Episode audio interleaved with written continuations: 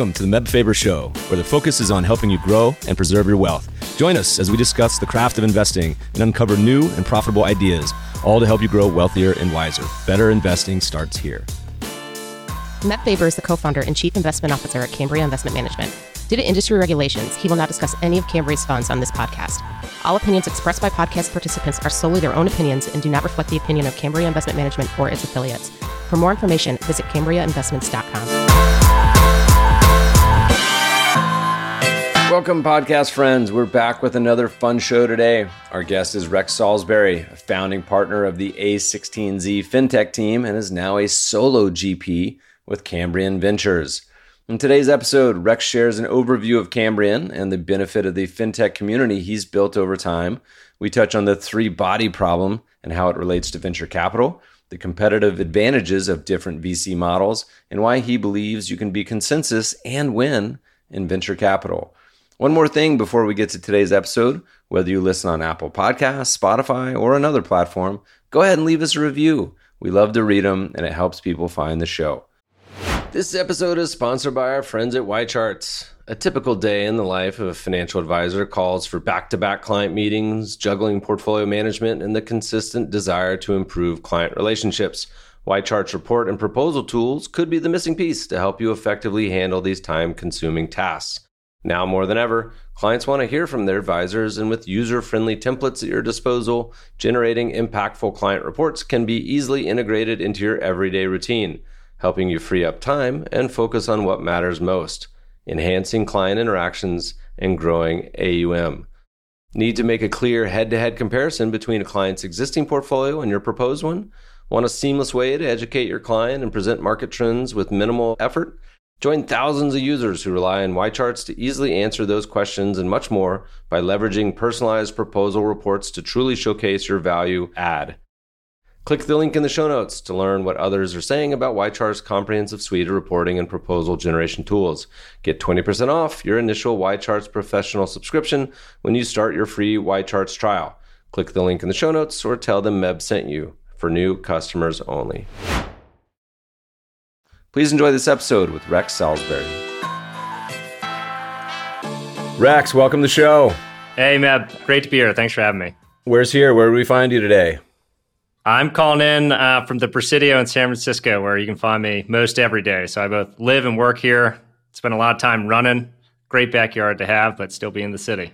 Give us a quick uh, Rex background because you know you left the warm, fuzzy confines of one of the most storied and successful venture capital firms to go out on your own, which I imagine is a little exciting but nerve wracking at the same time. Give us a little origin story on you, um, how you came to where you are.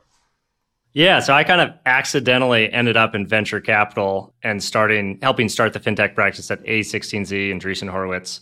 That's because my initial foray into venture, but how I ended up with this fund. So this is Cambrian Ventures early stage fintech fund, which I'm deploying out of now and, and started January of 2022. Actually takes me kind of way back in that I, uh, one point in time, I was an investment banker, learned a lot, totally hated it, quit my job, moved cross country I was just excited about the opportunities for like building new things in financial services, specifically around using technology. So I was like, I want to work in fintech, right?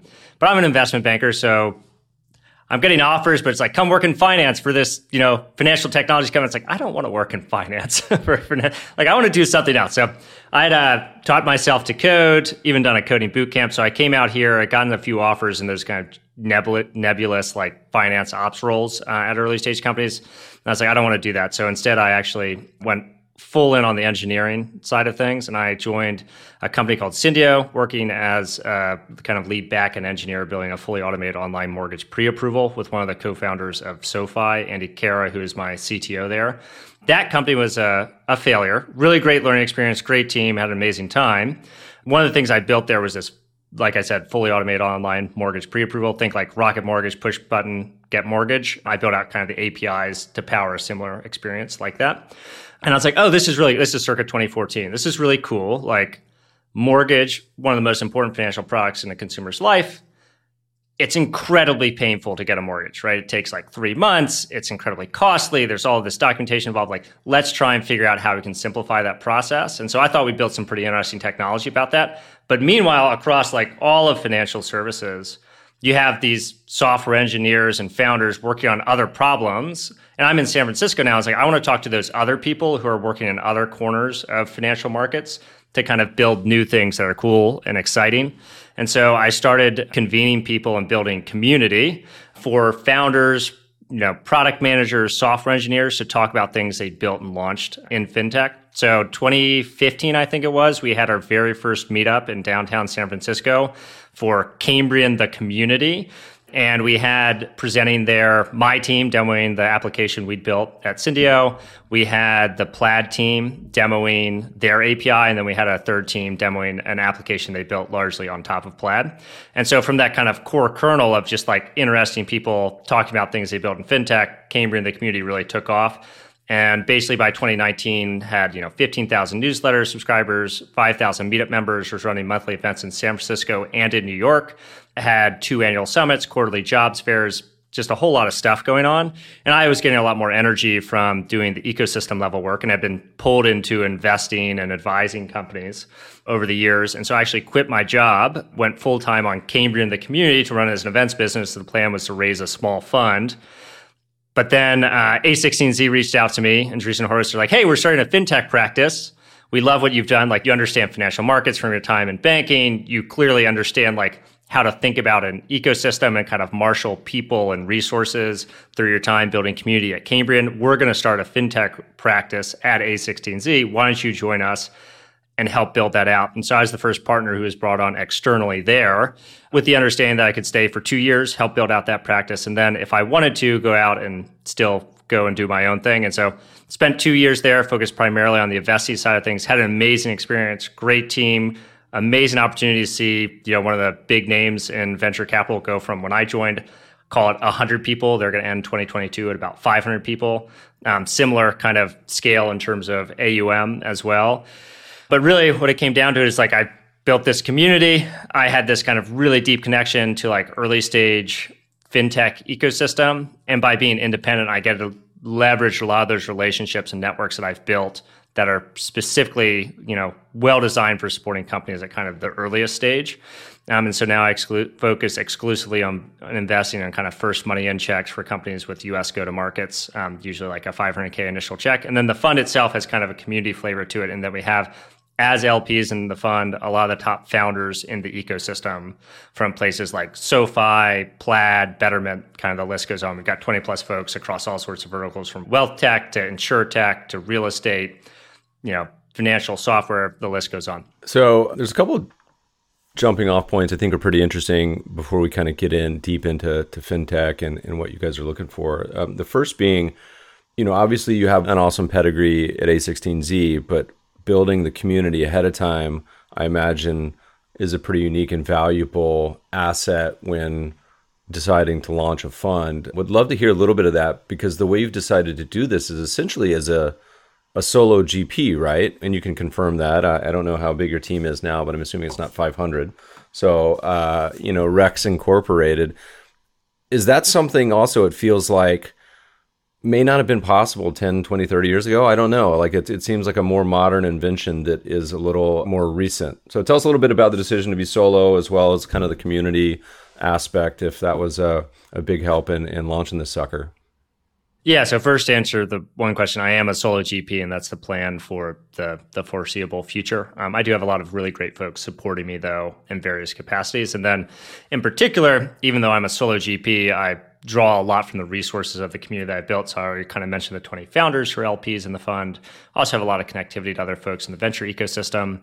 And one of the other kind of big community apparatus I built up recently during the pandemic is we have a Slack community of 1,500 plus fintech founders. And so I think as, to, as far as I know, the largest kind of online group of fintech founders out there. And that's so I'm constantly in contact and communication with lots of folks in the ecosystem, whether it's our portfolio companies, those 1,500 founders in the Slack, the founders who are LPs in the fund. So like, yes, I'm a solo GP, but to your point, like having a community apparatus is incredibly helpful for me and the work that I do and incredibly helpful for me to kind of marshal the resources of that community to support our portfolio companies.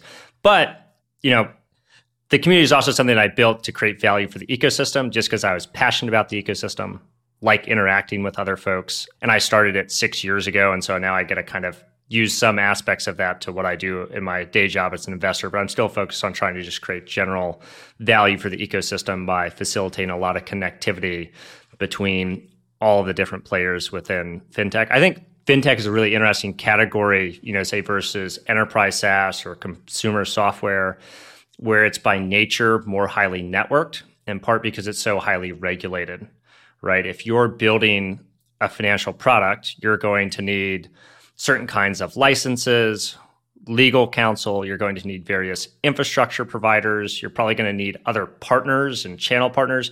And so there are all these reasons why founders within the fintech ecosystem have arguably more need to kind of connect with each other than you do if you're building a consumer social app, right? Like if you're building a consumer social app, you don't necessarily need to talk to all the other consumer social app people because there's not necessarily a whole lot you can do together. But in fintech, it's like highly collaborative in terms of you know why you might need to be working with other folks in the ecosystem. So I think why a community approach really matters. And then you also had a, a statement like, could you do something like this, you know, 30 years ago? No, would be the the very short answer.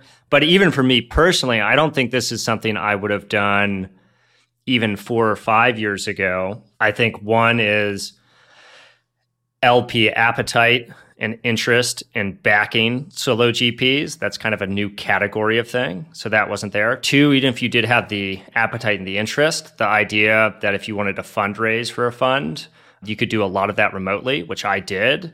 That just wasn't in the water. I've got two kids. I've got a five year old and a two year old. And so like the idea of spending, you know, months on a plane just going to talk to people is I probably would have just said like thanks, but no thanks.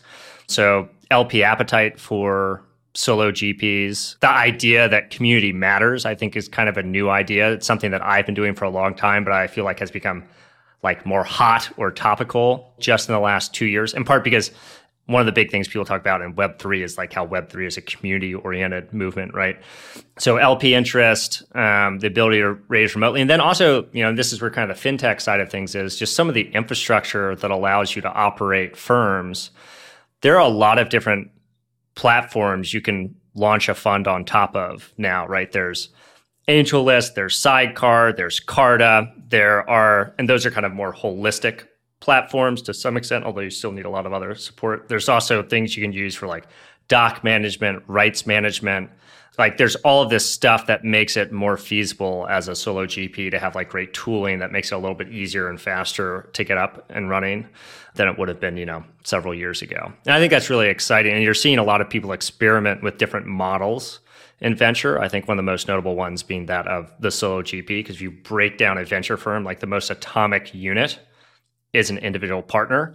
And if you think about like you're going to have a Nobel laureate on your show, I think later today, but like another great economist Ronald Coase. You know, like the Coase theorem, the theorem of the fir- theory of the firm is that a firm is something where the internal transaction costs are less than the external transaction costs. And so, if you actually make it easier to create venture firms because of kind of the substrata of both the infrastructure that exists as well as the kind of like LP appetite and sources of capital that exist, you should expect to see new ways of being within the the whole kind of venture ecosystem. And that's why it's, it's be fascinating for the next decade to see how venture capital as an ecosystem evolves, given all of these kind of shifting components in terms of how you can think about building a firm. So, did you end up building the fund on one of these websites you mentioned, or, or partners, or did you do it a little traditional way? How'd you go about it? Yep, I run a traditional fund on top of the AngelList platform.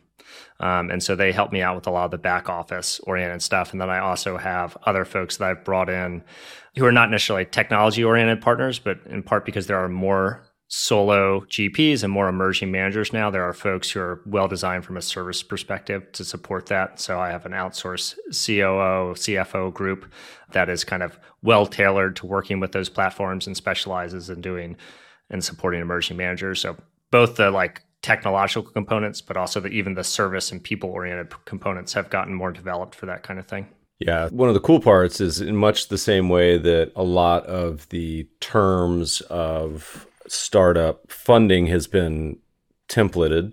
You know, the fund side now is too. So it's in many ways like pretty turnkey, which is great to see. We joke about this a lot in our business with launching an ETF is, is in many of the same ways now. A lot of the frictions and costs.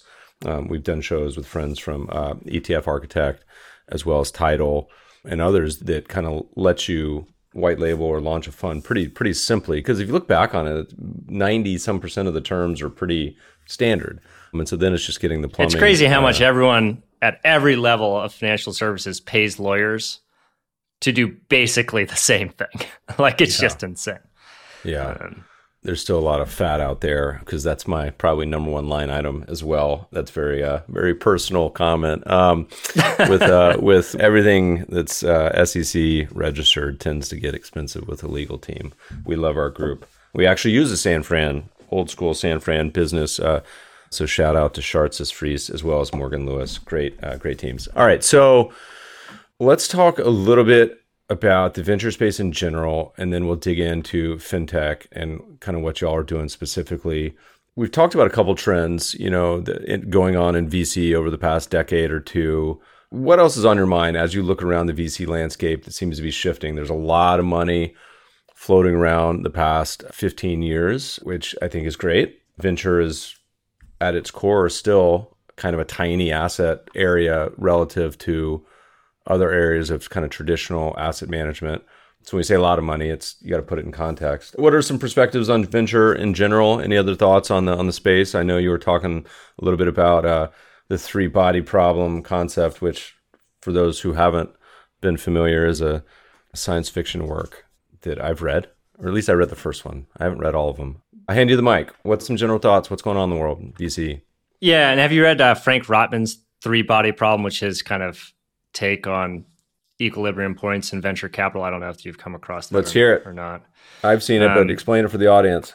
Yeah. So first, I'll just say, and we'll dive into that one a little bit. But I think to your point, 100%, venture has gone from being this very, very small, very, very cottage thing.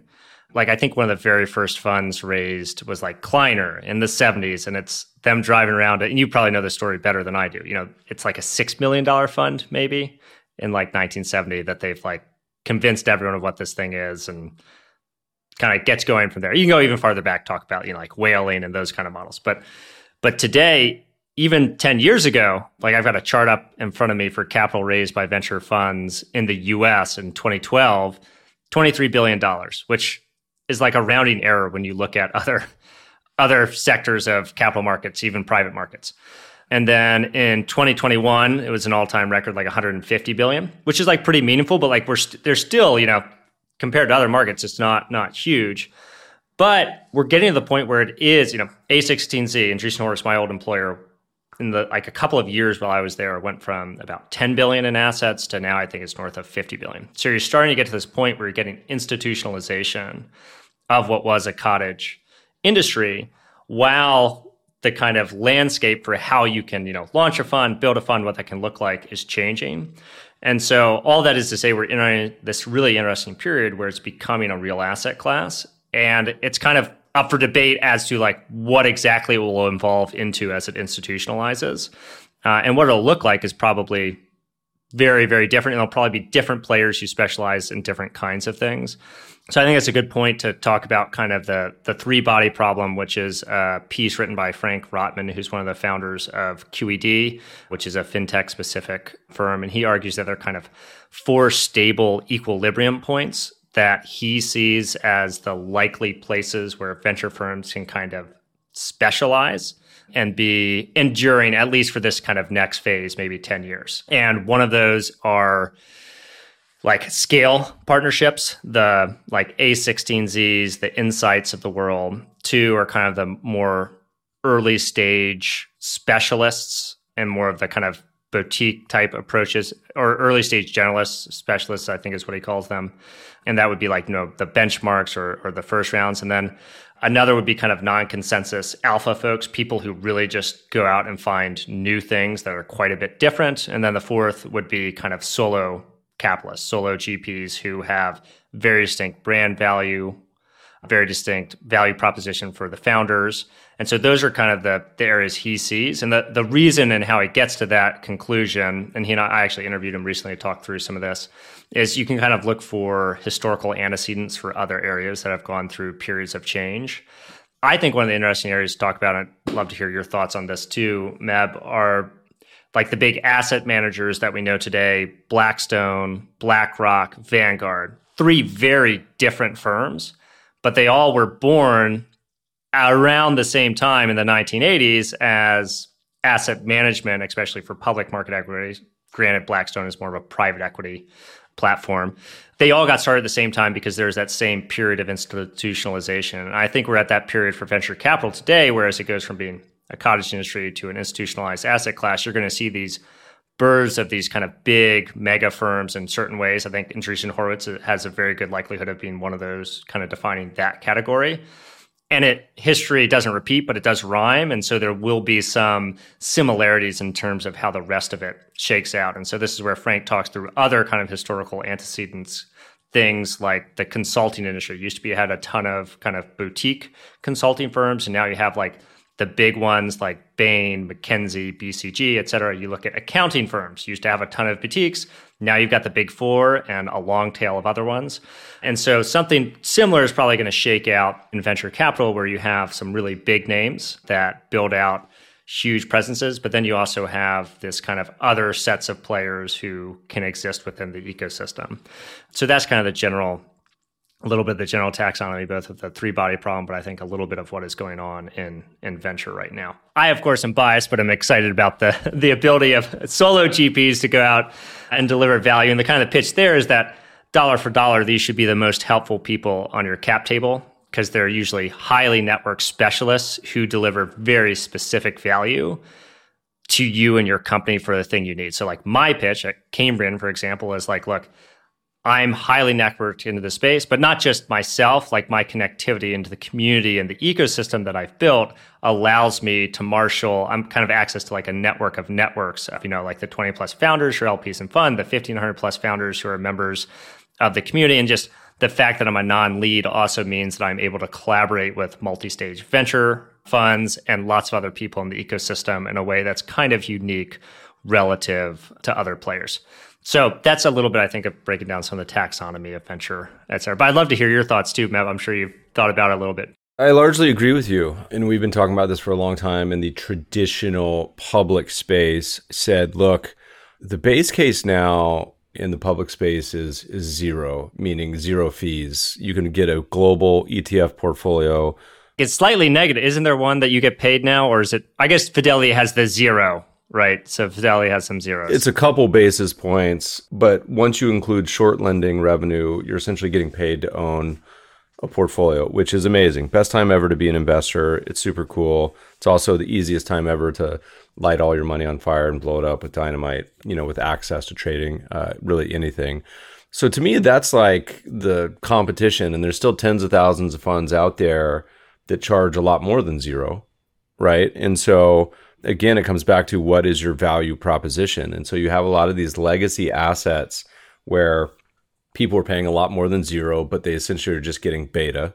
So they're getting the S&P 500 as an example for stocks. It's insane, and I know you've mentioned this. Before, How many S and P 500 ETFs there are that charge like a one percent? Man- like they just take a long time to die. So that's probably going to be true in venture too. That there will be these legacy platforms that are clearly dying, but it's going to take a while because these are 10 year funds. They have deep relationships with LPs. Like, you know, it can take a while, even if it's very clear they're on their way out. Yeah. I mean, look, and, and one of the best things you can do as a newly minted uh, GP is have a good first fund or uh, get a little luck. But that kind of christens you. There's been a bunch of academic research also in the VC space on this that it christens you as someone who really knows what they're doing and gets a, a much longer leash on future funding and, and fundraises. But like, let's say even if you're a storied firm that's done well and you hit a couple rough patches, like you still get a fair amount of time before that goes away. And so in venture and private equity have such long lockup periods or just kind of time to fruition of some of these being well over 10 years, 15 years sometimes. But yeah, so the asset on the public side, I think the traditional players, you know, there's people, money tends to get cozy where it is until disturbed. And so the people that are only selling these when someone dies, when there's like a taxable event, divorce, or something really bad happens, like a big, fat, nasty bear market. But it doesn't go back, you know, to a lot of the traditional no value add incumbents. So I think you're spot on and that you're going to have, I mean, this has always been true, but it's becoming even more true. You have to have a very clear value proposition going forward in the public space if you're going to charge more than zero. I haven't seen as much of the pricing pressure in, in y'all's world yet or at all. Maybe there is, but it seems like a, a lot of the argument in VC is that, hey, you're, you're shooting for this top quartile. And if you can get it, you know, you're going to have a huge spread on the performance. So anyway, I agree with you. So we try to be our, our tagline when we talk to people, we see you want to be weird, concentrated, and different, you know, which some people like and some people really don't like. But you kind of have to, in my opinion, if you're gonna if you're gonna charge more than zero. So you have the situation where you got these giant players like A16Z. You have this new rise of solo GPs. You mentioned a few of your kind of calling cards and value adds so let's kind of like walk through the process you know? So you raised a fund 20ish million i think and how many names are you guys targeting per fund? Is it 10 20 100 yeah i'm targeting about 30 uh, and deploying over about two years and that comes down to being a function of both how many great entrepreneurs do i think are out there in the ecosystem that i want to be backing and how many entrepreneurs do i think i can actually support well. And my commitment to entrepreneurs is to be very involved for the first kind of year to two years, maybe even a little bit more of their company's life cycle when access to those networks and relationships really matter and can help them find opportunities they might not discover on their own. Once you get through your, I'm usually first check in, your next round of funding or your next two rounds of funding, usually have a larger team. You have a sense of product market fit. You know where to look. You have a team that could build out those relationships. And at that point, and you have a board, at that point, having someone like me is less helpful because you've kind of you haven't figured everything out, but you figured a lot of the unknowns out, right? And you know kind of where you're looking. Whereas what I can help is like identify the opportunities you might not even have thought to look for early on, as well as like one of the big things I can help out with is, um, you know, helping with subsequent fundraisers. So when you say fintech, it means a lot of different things, a lot of different people. So for you, when you're kind of under this umbrella, like what, what does it mean? What do you, what are you guys looking for in this fintech ecosystem? Are there certain areas of it that you think are uh, more applicable to kind of your wheelhouse and fund investments.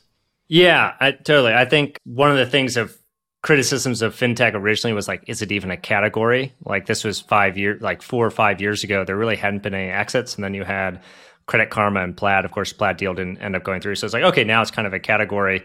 I think now the problem is like it's it's so broad of a category. It's like, what does that even potentially mean? And I think what I'm excited about is just kind of the the next layer down of financial services as well as kind of intersectional areas. So if you look at fintech as it intersects with like HR tech, fintech as it intersects with healthcare, um, I've done one investment that's doing kind of a vertical software play in healthcare. If you look at insurtech, there's kind of a bunch of stuff that hasn't necessarily been done there yet if you go down to like the next level of just like software and data orchestration across all the platform, like there's a bunch of interesting work to be done there. Digitization of banking software, I think used to be kind of poo-pooed by a lot of fintech investors, like, oh, you're selling software to like the incumbents who are going to die. And that's like kind of learn that, oh, they probably aren't going to die and they will have like a really big role to play in certain areas of finance for a very, very long time. So like that's a whole nother category.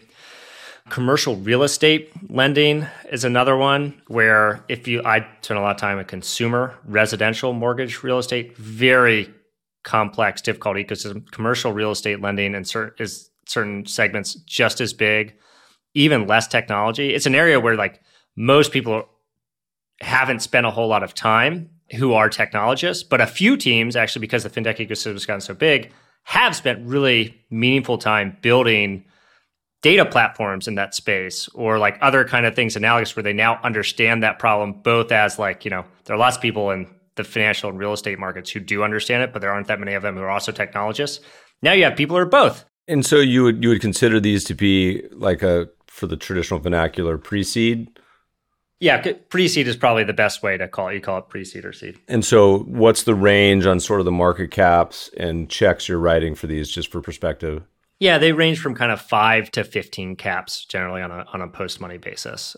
I would and just commentary in terms of how the market has evolved. When I first started out, very early in 2022, I would say the window again skewed lower, but the, like the whole window of valuation ranges was from like 10 caps to like 50, and now it's shifted down to what I just mentioned to you. So it's kind of it's finally pricing is finally starting to correct at the pre-seed. Good to see because I've been waiting. And like I feel like and I don't see it like the way you do obviously as much but I keep I try to keep tabs on it. And certainly it was kind of going bananas the last few years. And then I saw it start to kind of correct earlier in this year but it's good I mean it's good and it's bad. Seed is the longest. It's like the most uh, insulated people if it's your first round of funding your choice is always just to wait whereas if it's your second like you have to raise and so you'll and same for later stage companies that are burning through cash. And so this is the the part of the market takes the longest to adjust. And we're in a little bit of a weird situation right now where deals are taking longer to get done, in part because that's traditionally just how deals have usually taken three months for people to go through diligence, et cetera. But in part because there's a little less clarity in the market as to what the kind of general market clearing price should be. If you think about selling a house in a hot market, you just look at like the couple of houses down the street that sold in the last month and you're like okay this is how much this house should sell for. Now if you're going out and you're raising well a lot of people didn't raise like new money. There are a lot of extensions done over the summer. Not as many people raised new rounds over the summer. And then your last comps are kind of from q2 so you're like kind of what is the market clearing price? So like a i'm going to take longer in diligence. B there's less certainty about what exactly the price should be. And so things are a little bit weird right now as they reset. So it could be you know things continue to go even lower, or it could be they kind of start to stabilize or even go up because something else I'm sure you've talked about, like there's record amounts of quote dry powder in the ecosystem right now, and a lot of these large multi-stage funds.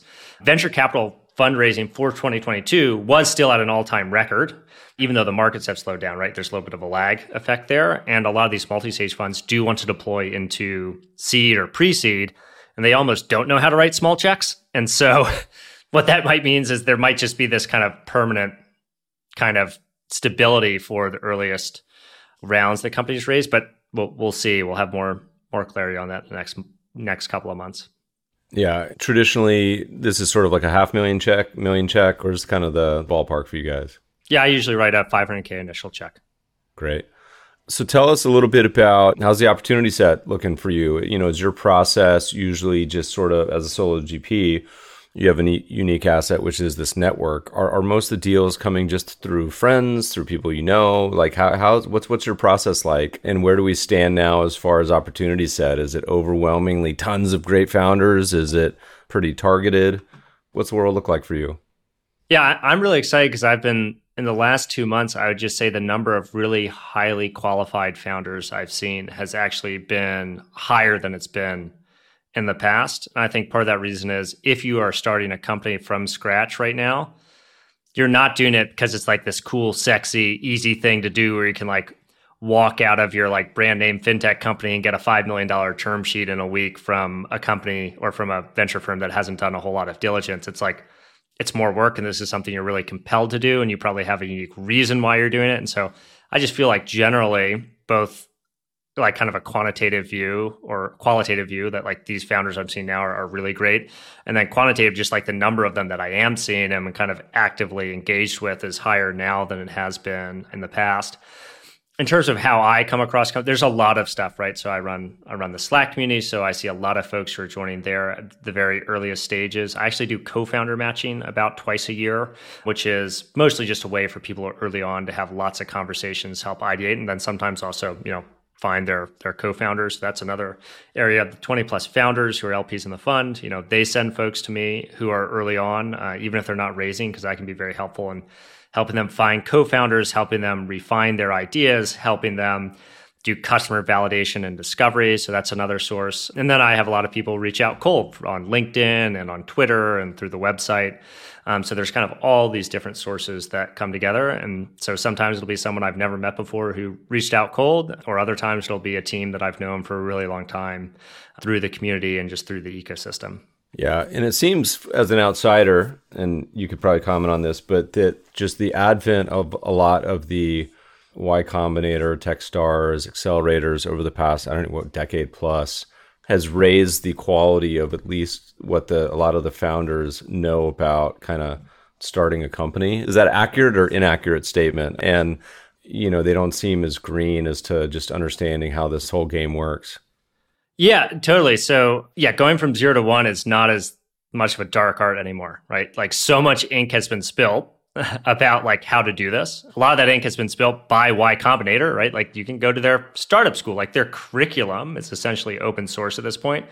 They've also done a great job of coming up with some standardized documents that allow you to quickly raise initial rounds of funding, the YC safe, et cetera. So yeah, I think the zero to one, just from like understanding what that looks like, even if you're a first time founder, you can get way more up to speed. But then think about the fact that there are now, you know, called a thousand unicorns. Like there are just also so many repeat founders in the venture ecosystem that the number of people you can talk to to learn from is greater than ever before.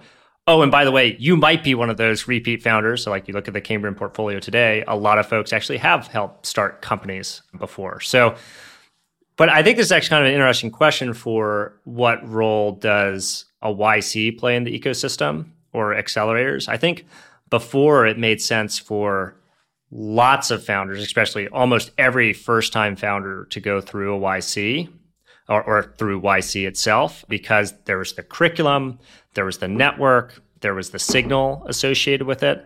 Whereas now, what I see for most sophisticated fintech founders, whether they're first time founders or repeat founders, is they're like, I don't really want to go through YC, nor do I need to, because one, their terms aren't as attractive as I can find elsewhere. Two, I kind of already know the curricular stuff.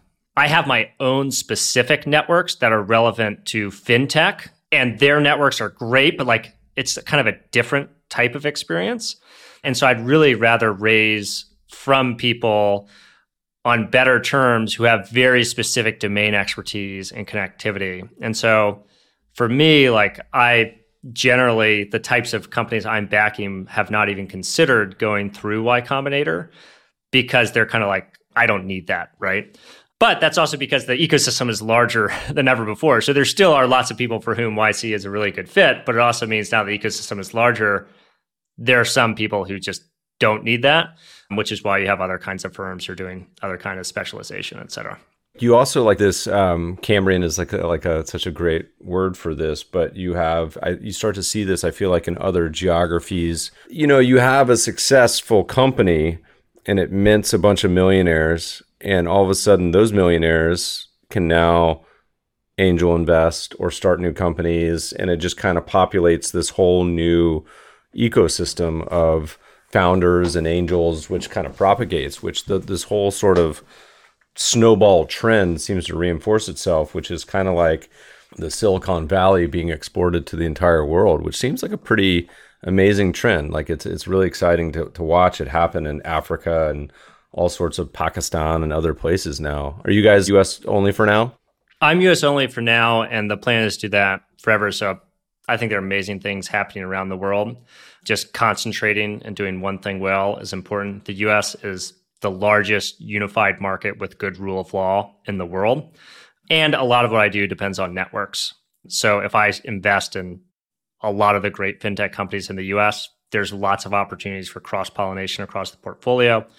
If I start flying to different continents, there's a lot less inter portfolio connectivity. And oh, by the way, like my time only scales so well, and international flights um, cost a lot of time.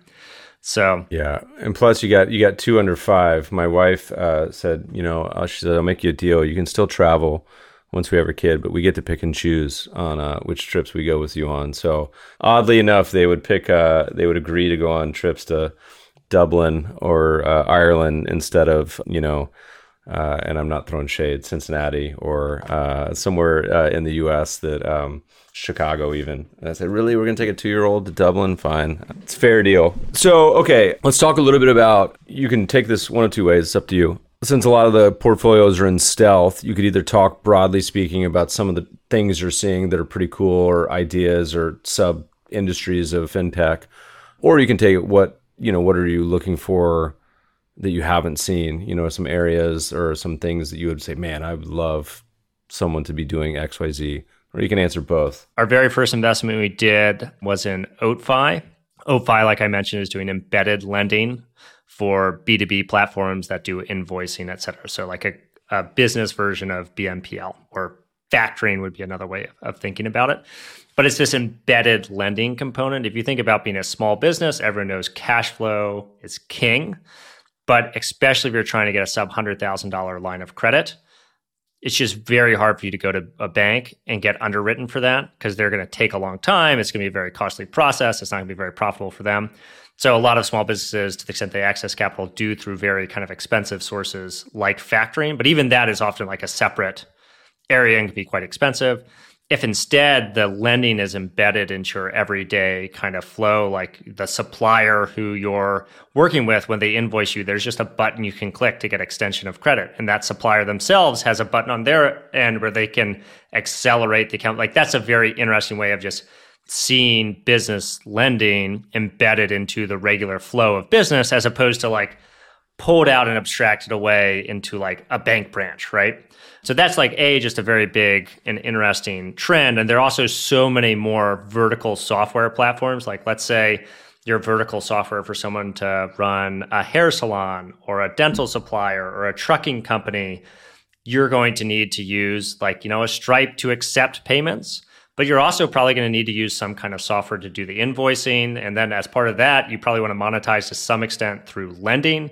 Well, you can just integrate with OatFi, and in on the back end has various capital providers that they've built out debt facilities with who can then provide the credit for your supply and you actually get a little bit of a rev share. So now you can monetize through financial services through lend like you know you can get a take rate from your like integration with Stripe. You could also get a take rate from your integration with OatFi and the credit you're extending. But you yourself don't have to be a payment processor, a balance sheet, a lender. And so that idea of embedded finance, especially as relates to the idea of people building vertical software businesses that monetize through financial services, is like a really, really big idea, I think, generally. And then just a little bit, I think this is interesting understanding how like the Cambrian community works. So I originally met uh, Mike, the founder of OatFi, when well, actually I originally didn't meet him. He joined my Slack group, and I didn't talk to him for like months. Um, I saw that he joined. I like sent a general welcome note, which is something I always do.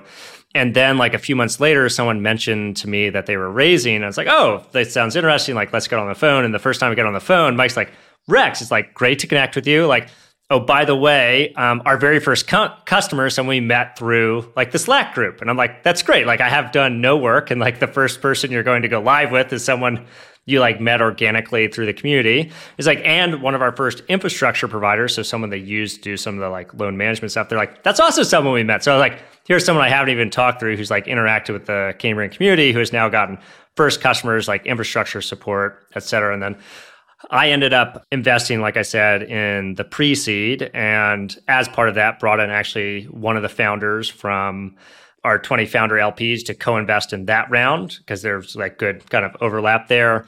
Also found some other folks to get involved. And then subsequent to that round, did a lot of work in terms of anytime someone joined the Slack community or I just interacted with someone else in the early stage ecosystem, who could conceivably want to embed lending into their platform, just send them over to Mike. They can have a collaborative conversation. Oftentimes, those are also very early stage founders who are trying to figure out how to build their business and they want to monetize through lending, but they're like, that's a lot of a lift. And I think that's on my roadmap. And Mike's like, look, we can help you bring that forward on your roadmap by making it a lot easier because of how our platform works.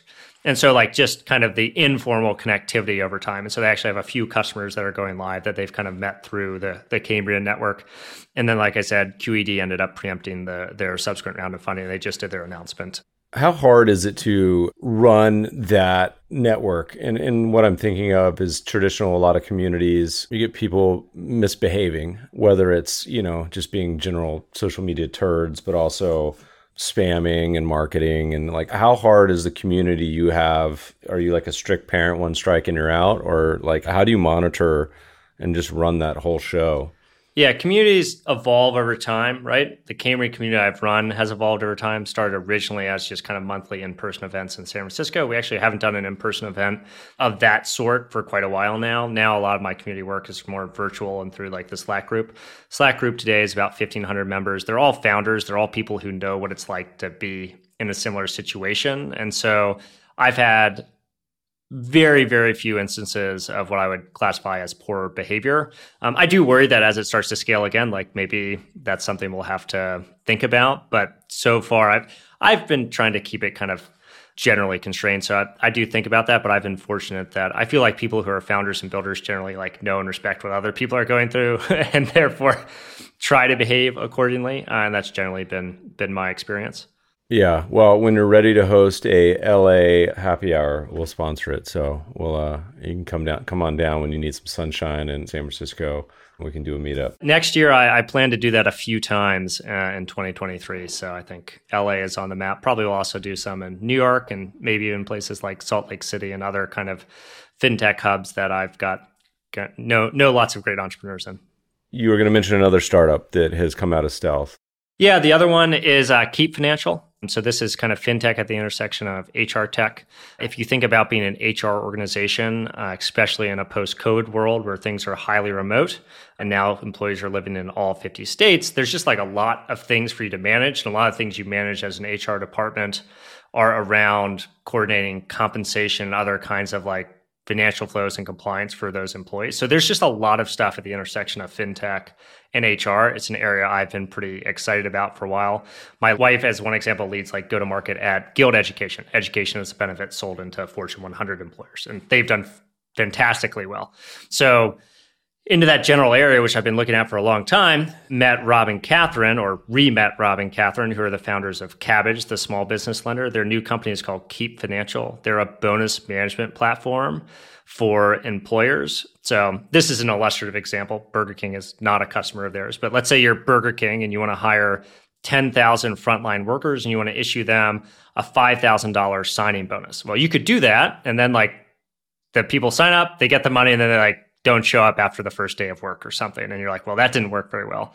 But we're actually in the tightest labor market still for certain service sector industries, even as, you know, some of the macroeconomic indicators shift, the tightest labor market in like the last 70 years.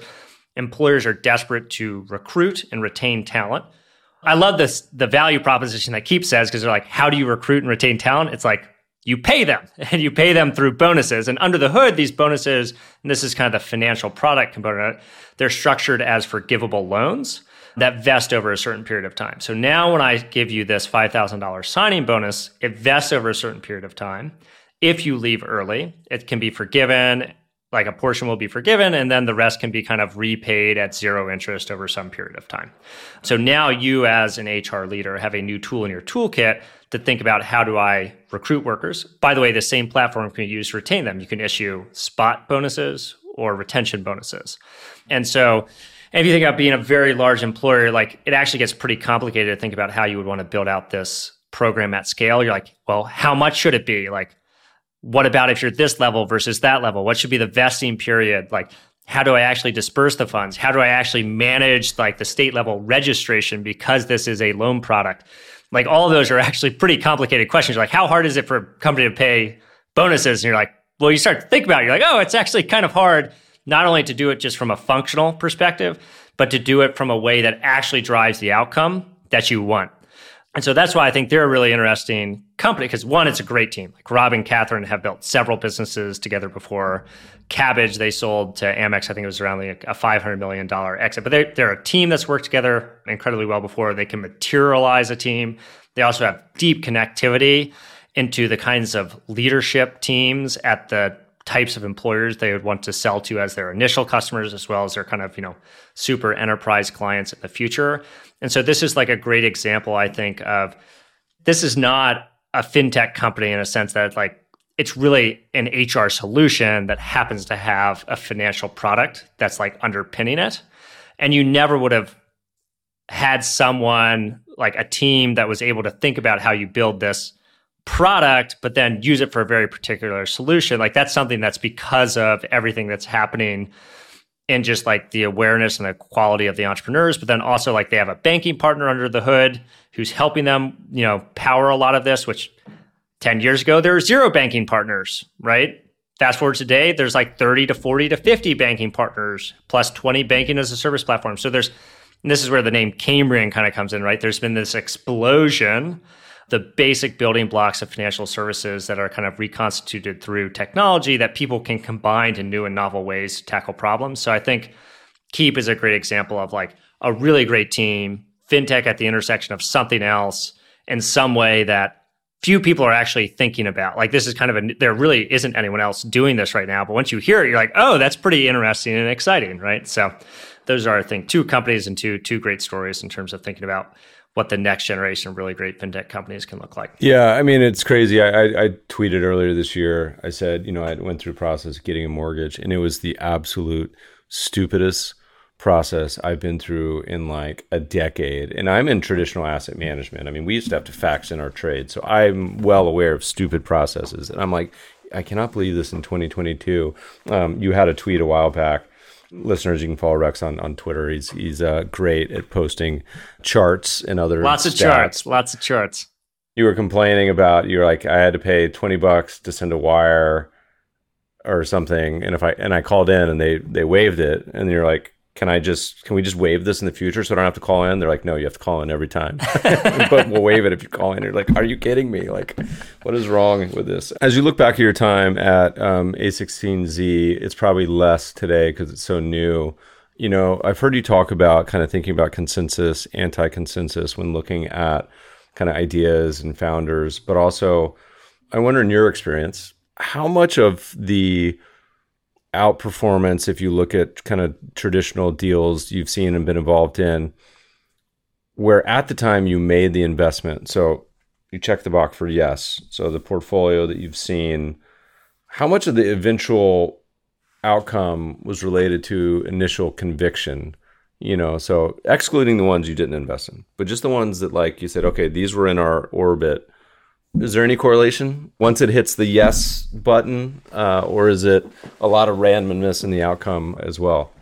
You can be very highly convicted of some businesses, but I think like for the absolute extreme outcomes, it's very hard to know a priori. So if you look at like Slack, one of uh, A16Z's big early wins, they literally were a different business that pivoted into another business before doing incredibly well. I think you can often underwrite certain investments to like a pretty high floor, but that's actually completely useless. like you get a really experienced entrepreneur who's built and sold a business in the past. You're like, okay, the floor for this business is like $200 million. But that's actually completely useless in terms of driving like what you need from a venture return perspective. I think there is an interesting thing around like what kind of investments do firms tend to do over time. And if we go back to the like three body taxonomy of like scale firms, I think if I think about venture is a funny uh, category because usually you have to be non consensus and right to win. Whereas venture, arguably, you can kind of be consensus. And because only one person gets to do the deal, you can still actually deliver outperformance if consensus oriented deals still deliver good enough returns. And so when I look at A16Z and other large firms, and you think about what kind of deals are easiest to get partnership buy in, you have this kind of inexorable force where hot deals, deals that get a lot of term sheets, are the one the partnership gets most excited about.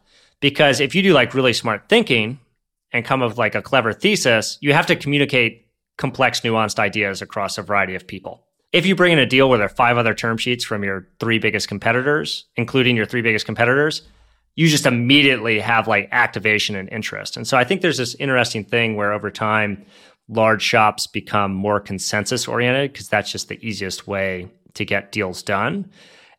But ironically, in venture, that's the one place where that strategy can still deliver reasonable returns, arguably, versus every other market where it's just you hit the buy button and there's a bid ask spread and like you're competing against everyone else in the ecosystem. So that's going to be a little bit interesting to see how exactly that plays out over time. Yeah, I wish I could go back a decade ago and start marking all the deals that I've invested in, which I think is over about 350 now, and say, here's Meb's, you know, it made the yes criteria, but scale one to 10, here's how confident I am. Cause I look at the outcomes and I don't think, I don't think the, uh, there would be any correlation. And oddly enough, like I, like I love reading all these, I get the behavioral side that people are trying to do they're often like, this is a hot deal. It's closing. It's 10 times oversubscribed. And often I'm like, this is actually, I'm, I'm a rarity, I assume, but like this kind of repulses me in many cases. Like I don't find like a lot of the ones where I look at them like, wow, no one's interested in this. And then looking at the outcome over the years, anyway, I wish I could time travel. But uh, yeah, no, totally. But this is why you can also have multiple strategies that win in venture markets. You can be a consensus shop that always wins and does hot deals. And probably delivers good enough returns. Probably the best returns are by non consensus folks who find those deals no one else believes in. Those can be hard to underwrite though, because those are usually concentrated portfolios with a high degree of zeros and some real bangers. And so then for you as the limited partner investing in funds, for example, you're like, was that genius or luck? And like, to what extent is that it's almost easier to back the consensus shops, which probably just deliver good enough returns than it is the non consensus folks. So you have to, it's an interesting question to think about, like, you know, where LPs should be thinking about allocating capital and what kind of LP should pick what kind of firm, because you have to be pretty sophisticated to try and back the non consensus stuff. I'm lucky. I got to do a little bit of both, right? I'm, I'm not super unconcentrated, but I'm not super concentrated. I can, as a non lead check, invest alongside tier one firms who are leading deals and have done that on many occasions, but also invest in deals that are not alongside tier lead firms. Or sometimes I commit and then it turns out like they are interested and so they come in. But you can do a little bit of both in terms of my construct, which is a little bit different. So Rex, what's been your most memorable investment that you've been involved with? It could be either as your career as a VC or something totally unrelated, good, bad, in between. What you got?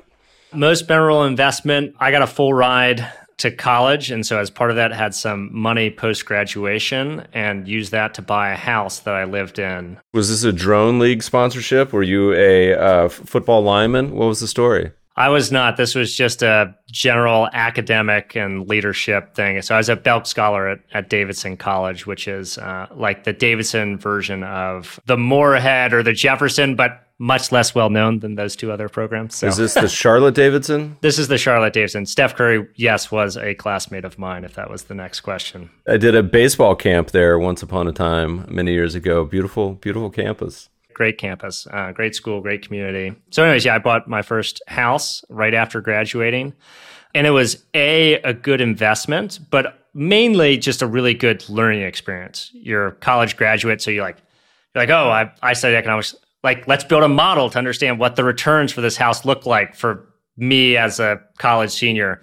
Oh, let's go out and actually get a mortgage, right? Let's go out and then actually see what it looks like to own and operate an asset over a period of time. And I was actually living in it um, for a while too, which that's kind of an interesting arbitrage opportunity for a variety of other reasons. And I still own it today, and so I get to track it. And then you get this inter- interesting academic exercise. Was it a good investment? And you like benchmark it to the S and P, and you're like, it's pretty good. But then you benchmark it to like REITs, and then you benchmark it to single family REITs, and then you're like, well, what about my time? What about the fact it's levered? Like, it's just an interesting lens. And I've refinanced it a few times, and it's been during the period where the rise of single family rental REITs has been a thing. So it's just been a great learning experience in terms of understanding how all of these markets work. And then it's also a reminder just how complex finance is, because like just to answer the very basic question of was this a good investment? just trying to figure out what the right benchmark should be is like a very hard question. And then not to mention like all the stuff around time, et cetera. So you were adulting would be the, the 2022 phrase you hear more often uh, long, long before it was cool as a young college grad. you don't see that too much. Rex, best place for people to find you on all the various places. Where do they go? They want to check out what you're doing, interested in your fun, all that good stuff. Where should they go? My name's relatively unique. So if you just look Google Rex Salisbury. You'll probably find me on both LinkedIn and Twitter, or you can go to those platforms specifically. And then the website is cambrianhq.com. And there you can subscribe to our newsletter, find some of our other social profiles. And if you're a founder, you can also find the link to join the Slack community. Uh, it was a blast, man. Thanks so much for joining us today. Yeah, thanks so much for having me, Meb. Really appreciate it. Podcast listeners will post show notes to today's conversation at mebfaber.com forward slash podcast. If you love the show, if you hate it, shoot us feedback at themebfabershow.com. We love to read the reviews. Please review us on iTunes and subscribe to the show anywhere good podcasts are found. Thanks for listening, friends, and good investing. This episode is brought to you by Shopify. Whether you're selling a little or a lot, Shopify helps you do your thing, however you cha-ching. From the launch your online shop stage, all the way to the we just hit a million orders stage. No matter what stage you're in, Shopify's there to help you grow. Sign up for a $1 per month trial period at shopify.com slash special offer, all lowercase. That's shopify.com slash special offer. With supply chains becoming more complex, you need to stay on top of the latest logistics developments. So if you work with logistics, you need the Beyond the Box podcast from Maersk. It's the easy way to keep up to date with everything from digital disruption in logistics to the need for supply chain resilience in today's market. Find out more and keep ahead of the game with the Beyond the Box podcast on logistics insights at maersk.com/insights.